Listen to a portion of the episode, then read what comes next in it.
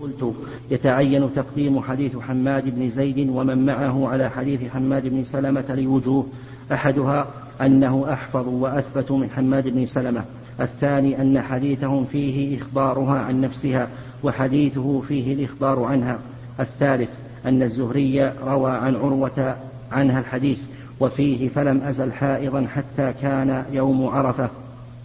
وهذه الغاية هي التي بينها مجاهد والقاسم عنها لكن قال مجاهد عنها فتطهرت بعرفة والقاسم قال يوم النحر. سبحان الله. يعني كل حال المشهور هو أنها حاضر بسبب والشيخ ابن القيم رحمه الله ما أجاب عن قوله أنها حاضر بعرفة. أجاب عن مسألة الطهر. ثانيا مسألة الطهر هل هي بعرفة أو من النحر هذا يمكن الجمع بأن يقال إنها طهرت يوم عرفة. ولم تطهر إلا يوم النحر. احتياطا لئلا يكون هذا جفافا لا طهرا. إذا كانت اللفظتان محفوظتين. وأما أنها طهرت ليلة البطحاء هذا لا شك أنه غلط. نعم.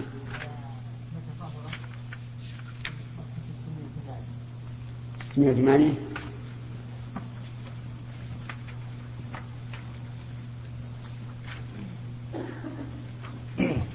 يقول قوله وأن عائشة حاضت في رواية عائشة في رواية عائشة نفسها كما تقدم أن حيضها كان بسرف قبل دخولهم مكة وفي رواية أبي الزبير عن جابر عند مسلم أن دخول النبي صلى الله عليه وسلم عليها وشكواها ذلك له كان يوم التروية ووقع عند مسلم من طريق مجاهد عن عائشة أن طهرها كان بعرفة وفي رواية القاسم عنها وطهرت صبيحة ليلة عرفة حتى قد وطهرت صبيحة ليلة عرفة حتى قدمنا منى وله من طريقه فخرجت في حجتي حتى نزلنا منى فتطهرت ثم طفنا بالبيت. الحديث واتفقت الروايات واتفقت الروايات كلها حتى أنها طافت طواف الإفاضة من يوم النحر. واقتصر النووي حتى في ولا على كذا حتى؟ لعلها على.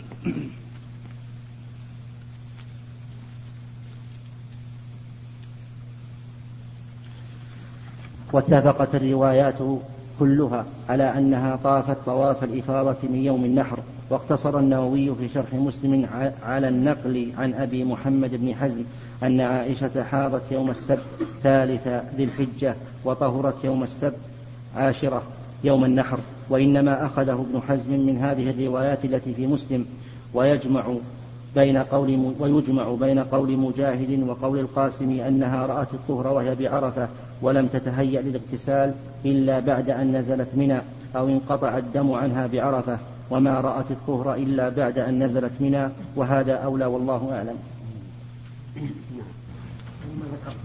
نعم؟ في هذا هو الله المهم, المهم من سبحان الله اختلاف الروايات في الحج كثير. وابن القيم رحمه الله في زاد المعاد تتبع هذا الاختلاف. واعتمد على المشهور. وما خالف المشهور حاول أن يرده إلى المشهور بتأويل قريب أو بعيد. نعم.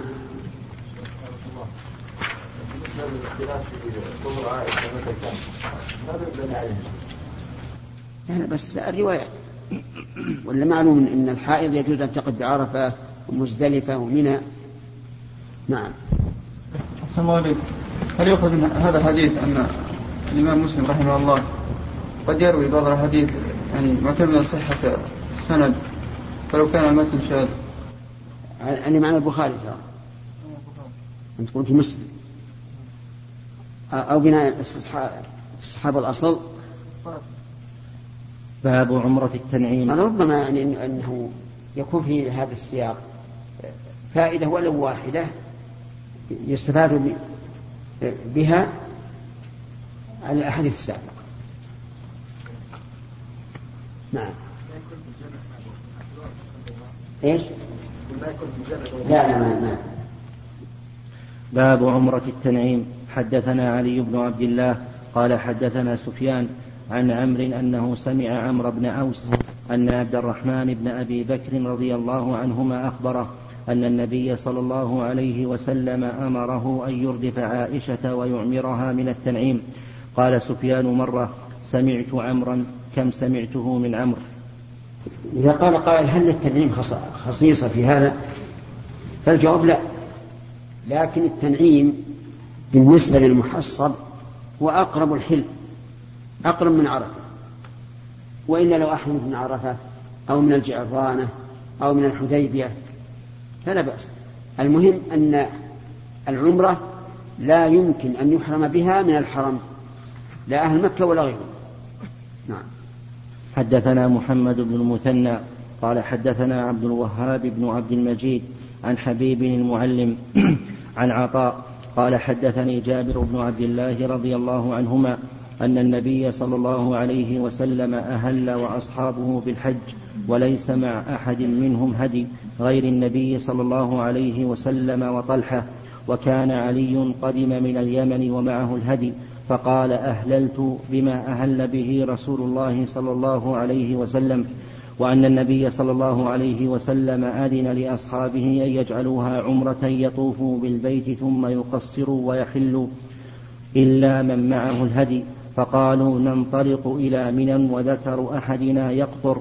فبلغ النبي صلى الله عليه وسلم فقال لو استقبلت من أمري ما استدبرت ما أهديت ولولا أن معي الهدي لأحللت وأن عائشة رضي الله عنها حاضت فنسكت المناسك كلها غير أنها لم تطف بالبيت. قال فلما طهرت وطافت قالت يا رسول الله أتنطلقون بعمرة وحجة وأنطلق بالحج فأمر عبد الرحمن بن أبي بكر أن يخرج معها إلى التنعيم فاعتمرت بعد الحج في ذي الحجة وأن سراقة بن مالك بن الجعشم لقي النبي صلى الله عليه وسلم وهو بالعقبة وهو يرميها وهو يرميها فقال ألكم هذه خاصة يا رسول الله؟ قال لا بل للأبد. هذا أيضا خلاف السياق يعني جابر صحيح مسلم أن سراقة قال ذلك عند المروة لا عند العقبة. فإما أن يحمل على أن المروة لها عقبة وإما أن يقال يعتمد السياق, السياق التام الذي في صحيح مسلم. في, في هذا الحديث أن النبي صلى الله عليه وعلى آله وسلم قال لو استقبلت من أمري ما استدبرت ما أهديت. ولولا أن معي الهدي لأحللت هل يقال إن هذا تمني خلاف الواقع؟ أو يقال إن هذا خبر مجرد؟ الثاني فالنبي صلى الله عليه وعلى آله وسلم لم يتمنى لأنه يعلم أن, هذا هو الأفضل يعني قرانه.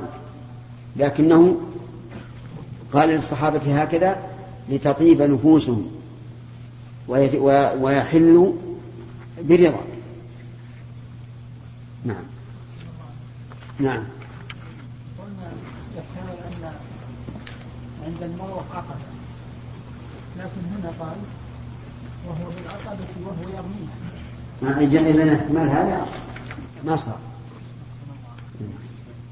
نعم. إذا شوف كلام ابن حجر على هذا وهو بالعقبة يرميها. نعم. إيش؟ إيه. لا ما له خصوص ها؟ إذا هو كان نازل في الجعران. الرسول كان نازل في الجعران قسم غنائم حنين إيه؟ الناس يعدونها لا قصدي يحرمون قبل قبلها ولا شنو؟ طيب وش الإشكال؟ إيه أقول وش الإشكال يجوز لكن هذا أقول يجوز من أي حل كان إيه؟ طيب وهل يرون أن التعليم حرام؟ أقول هذول اللي يطلعون للجعرانة هل يقولون أن التنعيم لا يجوز لا يجوز؟ أي جهة؟ الإنسان يجوز أن يحرم من أي جهة؟ ما جاء ما لا ما هو مشروع. المشروع أن يحرم من أقرب حل له. أقرب حل. مثلا لو كان لو كان الإنسان في مزدلفة يقول احرم من عرفة. عرفت؟ قال الحافظ ابن حجر رحمه الله تعالى قوله وأن سراقة لقي النبي صلى الله وأن سراقة نعم. لقي النبي صلى الله عليه وسلم بالعقبة وهو يرميها يعني وهو يرمي جمرة العقبة. وفي رواية يزيد بن زريع عن حبيب المعلم عند المصنف في كتاب التمني وهو يرمي جمرة العقبة. هذا فيه بيان المكان الذي سأل فيه سراقة عن ذلك.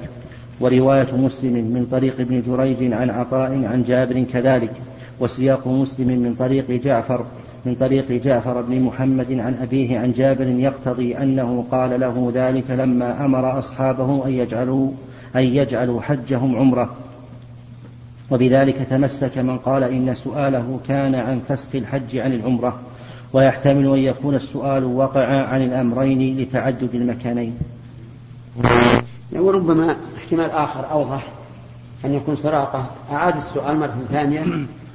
إما لأنه نسي ما قاله عند المروة أو للتأكد يعني لزيادة التأكد. وهذا قد يقع. يحيى. هؤلاء الحجاج العراقيين الشيخ نعم. الذين يعتمرون بعد الحج من التنعيم. نعم. يعني بعد الحج مباشرة يعتمرون من التنعيم. نعم. هل ينهون نعم ينهون عن هذا. إذا رجعوا قالت لا لا يعتمرون إيش؟ إذا رجعوا إلى بلادهم نعم. ما يستطيعون أن يعتمروا مرة ثانية. طيب ما يمكن يجعلون عمره ولا تمتعا أو قرانا؟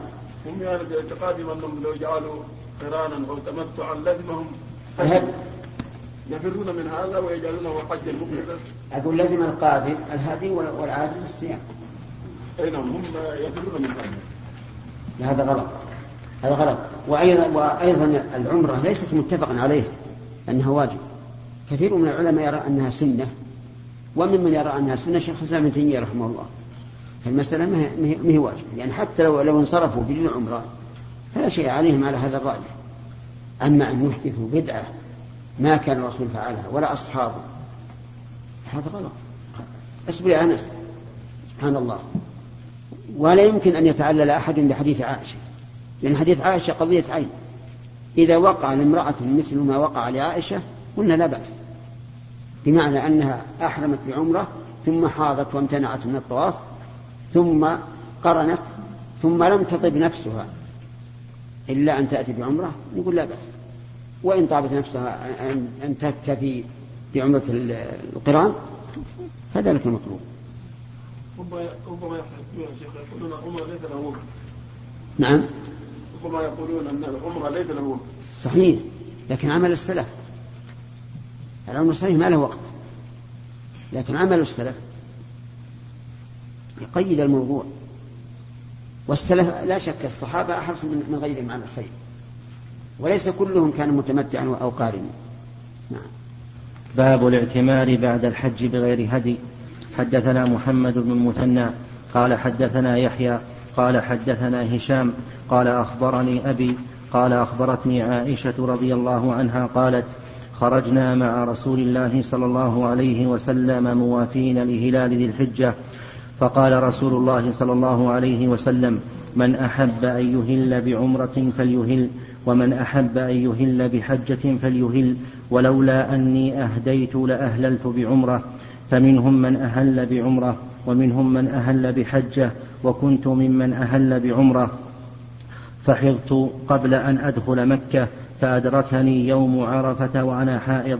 فشكوت إلى رسول الله صلى الله عليه وسلم فقال دعي عمرتك وانقضي رأسك وامتشطي وأهلي بالحج.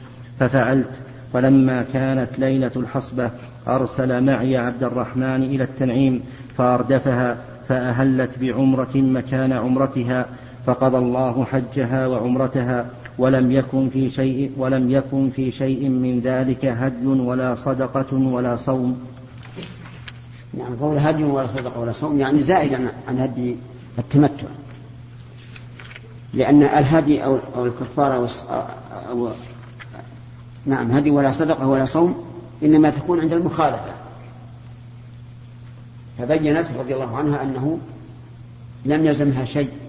زائد يعني زائدا عن آه، هدي التمتع باب أجر العمرة على قدر النصب. حدثنا مسدد قال حدثنا يزيد بن زريع قال حدثنا ابن عون عن القاسم بن محمد وعن, وعن القاسم بن محمد وعن ابن عون عن إبراهيم عن الأسود قال قالت عائشة رضي الله عنها يا رسول الله يصدر الناس بنسكين وأصدر بنسك. فقيل لها انتظري فإذا طهرت فاخرجي إلى التنعيم فأهلي ثم أتيان ثم أتينا بمكان كذا ولكنها على قدر نفقتك أو نصبك. قال الإمام البخاري رحمه الله تعالى في صحيحه في كتاب العمرة باب المعتمر إذا طاف طواف العمرة ثم خرج. هل يجزئه من طواف الوداع؟ حدثنا أبو نعيم قال حدثنا أفلح بن حميد. الترجمة هذه تدل على أن البخاري رحمه الله يرى وجوب طواف الوداع للمعتمر. لأنه قال إذا طاف طواف العمرة ثم خرج هل يجزئه عن طواف الوداع؟ ويحتمل أنه أراد. إذا اعتمر بعد الحج ثم خرج. بعد العمرة مباشرة هل يجزئه عن طواف الوداع؟ وكلا الأمرين صحيح. أما وجوب طواف الوداع للعمرة فسيأتينا إن شاء الله في في صحيح البخاري قريبا ما يدل على ذلك. وأما آه، المعتمر إذا اعتمر وخرج فور انتهائه فكذلك لا يلزمه طواف الوداع. وذلك لأنه طاف بالبيت. والسعي تابع للطواف. بدليل أنه لا يجزئ قبله إلا في الحج فإنه يجزئ قبله لأنه في ضمن أفعال النسك. فلو أن الإنسان طاف آه، قدم مكة معتمرا ثم طاف وسعى وقصر وسافر فلا عليه وجه نعم. حدثنا أبو نعيم. ما شرح الترجمة؟ نعم. قوله باب المعتمر إذا طاف طواف العمرة ثم خرج هل يجزئه من طواف الوداع. أورد فيه حديث عائشة في عمرتها من التنعيم وفيه قوله صلى الله عليه وسلم لعبد الرحمن اخرج بأختك من الحرم فلتهل بعمرة ثم افرغا من طوافكما. الحديث قال ابن بطال لا خلاف بين العلماء أن المعتمر إذا طاف فخرج إلى بلده أنه يجزئه من طواف الوداع كما فعلت عائشة انتهى. وكأن البخاري لما لم يكن في حديث عائشة التصريح بأنها, لم بأنها ما طافت للوداع بعد طواف العمرة لم يبت الحكم في الترجمة. وأيضا فإن قياس من يقول إن إن إحدى العبادتين لا تندرج في الأخرى أن يقول بمثل ذلك هنا. ويستفاد من قصة عائشة أن السعي إذا وقع بعد طواف الركن إن قلنا إن, إن طواف الركن يغني عن طواف الوداع أن تخلل السعي بين الطواف السعي. أن السعي. أن تخلل السعي بين الطواف والخروج لا يقطع أجزاء الطواف المذكور عن الركن والوداع معا لا يقطع إجزاء. نعم لا يقطع إجزاء الطواف المذكور عن الركن والوداع معا وهذا يستشكله بعض الناس بعض طلبة العلم إذا قيل لهم إن المعتمر إذا اعتمر وطاف وسعى وقصر ومشى وكيف؟ آخر شيء السعي والحق. فيقال هذا تابع. كذلك أيضا فيما إذا أخر طواف الإفاضة والسعي. بعضهم قال نقدم السعي على على الطواف لأن تقديم السعي في الحج على الطواف جائز ونجعل الطواف آخر. نقول لا حاجة إلى هذا التكلف. طف ثم اسعى رتب الترتيب الشرعي. والفصل بين الطواف السفر للساعي لا يضر لأن السعي تابع. نعم. حدثنا أبو نعيم قال حدثنا انتهى كلامه؟ شرح الحديث. يقول انتهى كلامه؟ إيه ترجمة. نعم. حدثنا أبو نعيم قال حدثنا أفلح بن حميد عن القاسم عن عائشة رضي الله عنها قالت خرجنا مهلين بالحج في أشهر الحج وحرم الحج فنزلنا بسرف فقال النبي صلى الله عليه وسلم لأصحابه من لم يكن معه هدي فأحب فأحب أن يجعلها فأحب أن يجعلها عمرة فليفعل ومن كان معه هدي فلا.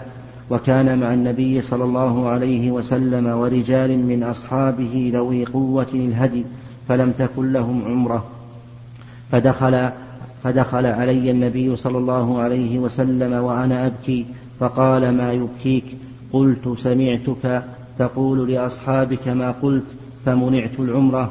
قال وما شأنك؟ قلت لا أصلي. قال فلا يضرك. أنت من بنات آدم كتب عليك في قولها لا أصلي. دليل على أن آه، الذكر اللازم يفيد وجود الملزوم وما زالت هذه الكلمة تستعمل الآن حتى عندنا عند النساء تقول إنها ما تصل بها اليوم مثلا. لأن الذكر اللازم يدل على وجود الملزوم نعم. أنت أنت من بني أنت أنت من بنات آدم كتب عليك ما كتب عليهن. فكوني في حجتك عسى عسى الله أن يرزقكها. قالت فكنت حتى نفرنا من حتى نفرنا من منى فنزلنا المحصب. فدعا عبد الرحمن فقال اخرج بأختك من الحرم فلتهل بعمرة ثم افرغا من طوافكما أنتظركما ها هنا. فأتينا في جوف الليل فقال فرغتما؟ قلت نعم. فنادى بالرحيل في أصحابه فارتحل الناس ومن طاف بالبيت قبل صلاة الصبح ثم خرج موجها إلى المدينة. اللهم صل وسلم. قوله أخرج بأختك أخرج بأختك من الحرم فلتهل بعمرة؟ ظاهر جدا في أن العمرة لا تصح من الحرم وأنه لا بد أن تكون من الحل. وعلى هذا فيكون قوله صلى الله عليه وسلم ومن كان دون ذلك فمن حيث أنشأ حتى أهل مكة من مكة يستثنى من ذلك العمرة فإن أهل مكة لا لا, يحرمون منها. وأي زيارة حصلت لهم وهم محروم من مكة؟ والعمرة زيارة. ولا إشكال عند التأمل في أنه لا يجوز الإحرام بالعمرة من الحرم.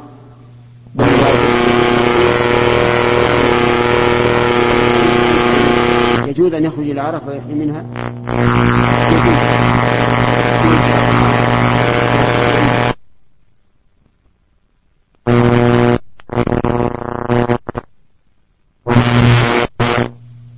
لكن النبي صلى الله عليه وعلى آله وسلم وهو نازل بالأبطح بالمحصب وهو الأبطح أقرب شيء من الحل له هو التنعيم. فلهذا أمر عبد الرحمن أن يذهب بها إلى إلى التنعيم. وفي هذا دليل واضح أيضا على أنه لا يسن للإنسان أن يأتي بعمرة بعد الحج. لأن الرسول صلى الله عليه وعلى آله وسلم لم يرشد عبد الرحمن إلى ذلك. وعبد الرحمن لم يفعل أيضا. مما يدل على أنه ليس من هدي النبي صلى الله عليه وعلى آله وسلم ولا هدي أصحابه أن يحرموا بعمرة بعد الحج. فإن قال قائل وعائشة قلنا عائشة ألحت إلحاحا عظيما على النبي صلى الله عليه وسلم. وكان صلى الله عليه وسلم يحب أن يطيب قلبها في أمر ليس بمحرم.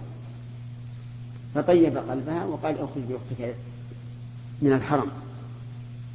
ثانيا إذا تنزلنا جدلا وحصل لامرأة ما حصل لعائشة أحرمت متمتعة ثم حاضت ولم تتمكن من أداء العمرة ولم تطب نفسها إلا أن تأتي بعمرة مستقلة قلنا في هذه الحال إيش؟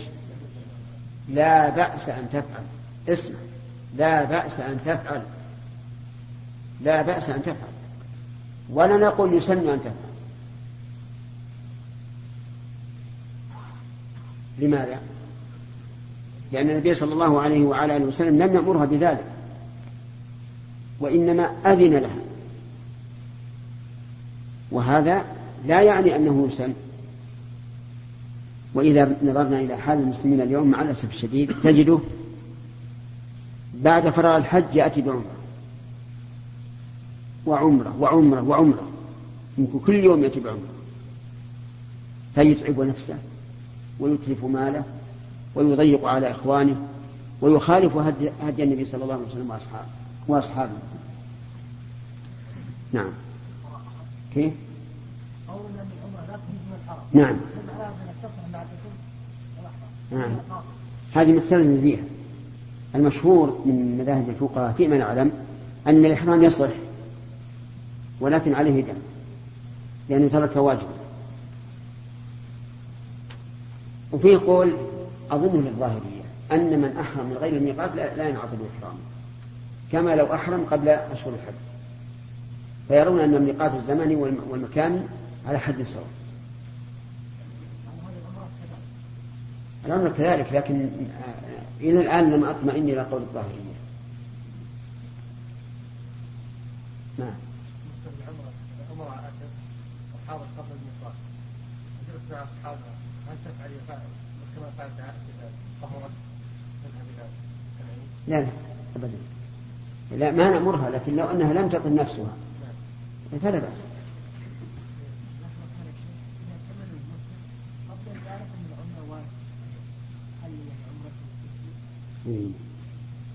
وش تقولون؟ هذا سؤال مهم. يقول إذا اعتمر الإنسان قبل أن يعلم أن العمرة واجب. فهل يجزئها عن الواجب؟ الظاهر أنه يجزئه. لأن هي غير مؤقتة بوقت حتى نقول هذا أحرم قبل وقته الظاهر أنها تجزئه نعم. انتهى انتهى. انتهى يا مبارك. ها؟ زين باب يفعل بالعمرة ما يفعل بالحج. حدثنا أبو نعيم قال حدثنا همام قال حدثنا انتبه لقول البخاري يفعل في العمرة ما يفعل في الحج. يفعل. ولم يقل يترك مما يدل على أن أصل تساوي العمرة والحج في الأحكام إلا ما قام الدليل على خروج العمرة. فمثلا الوقوف بعرفة في الحج وليس في العمرة. المبيت بمزدلفة في الحج وليس في العمرة. المبيت في منى في الحج وليس في العمرة. الرمي في الحج وليس في العمرة. والباقي افعل ما يفعل. ما تفعل في الحج.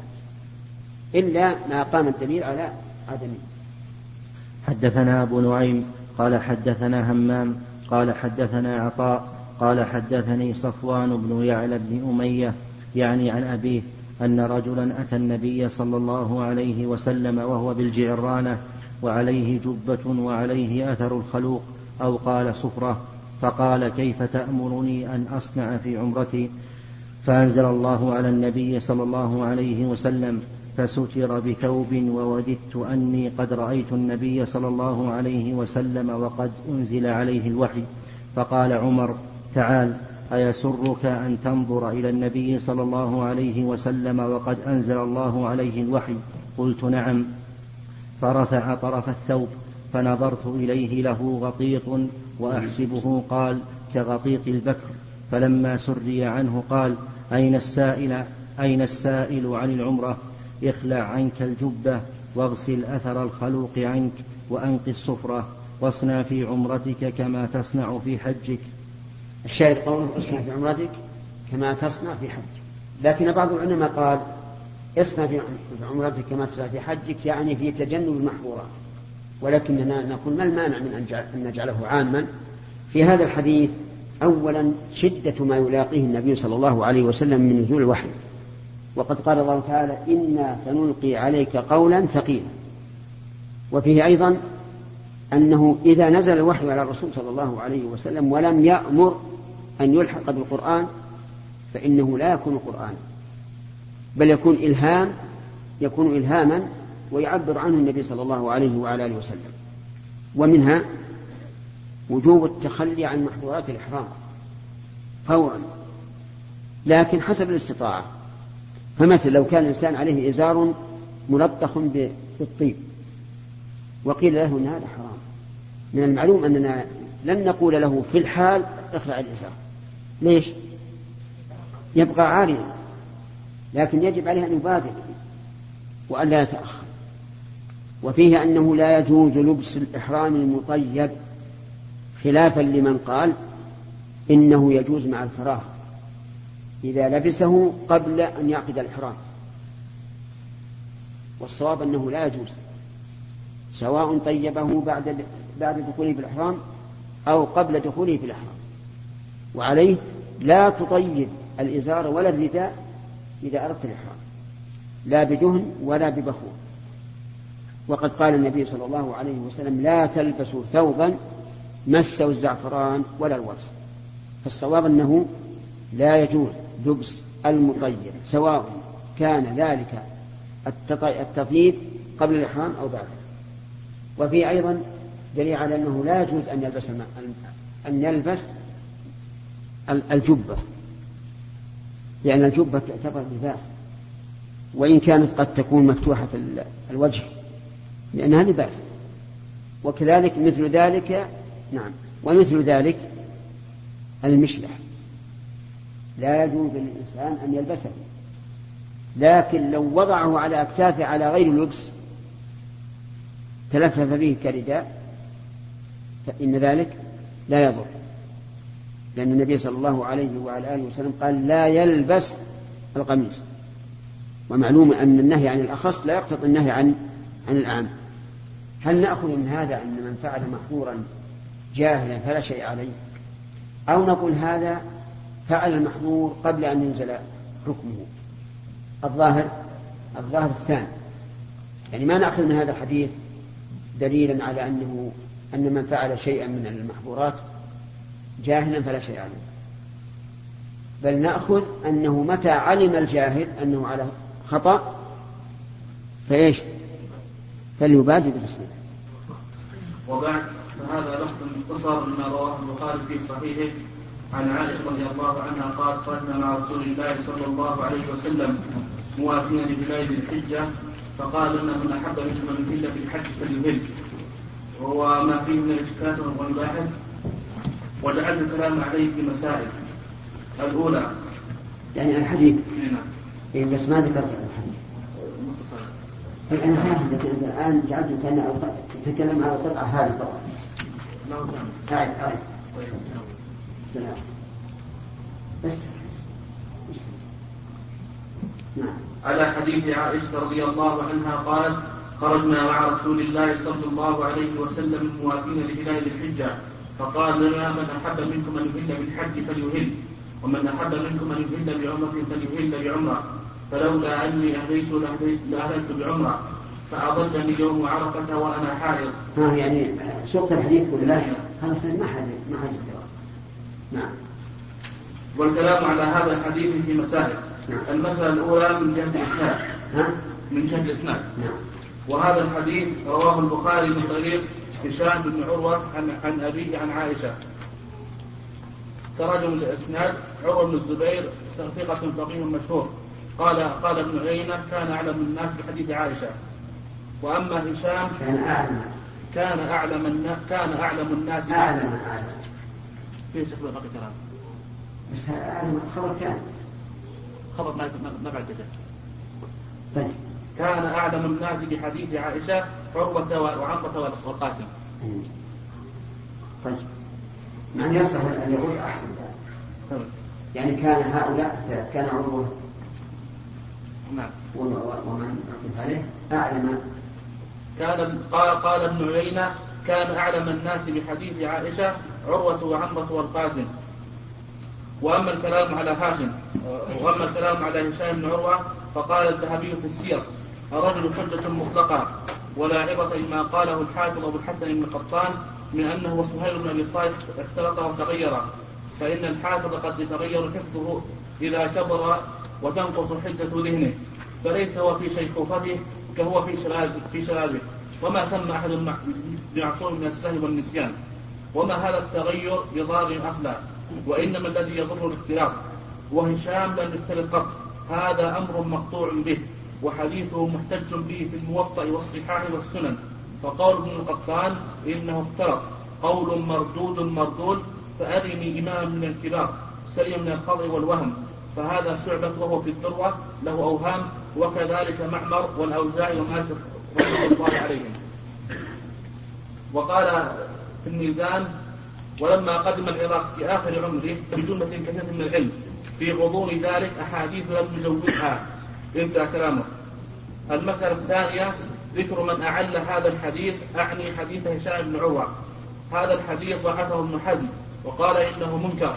وذكر ابن القيم أن بعضهم أعله مستدلين أن حماد بن زيد رواه عن هشام بن عروة عن أبيه عن عائشة حديث رواه حديث في الحي في الحج فقال حدثني غير واحد. فهذا يدل على أن عروة لم يسمع من عائشة زيادة داعي عمرتين. قال ابن القيم في زاد المعاد وأما قوله في رواية حماد حدثني غير واحد أن رسول الله صلى الله عليه وسلم قال لها داعي عمرتك فهذا إن فهذا إنما يحتاج إلى تعليله ورده إذا خالف الروايات الثابتة عنها.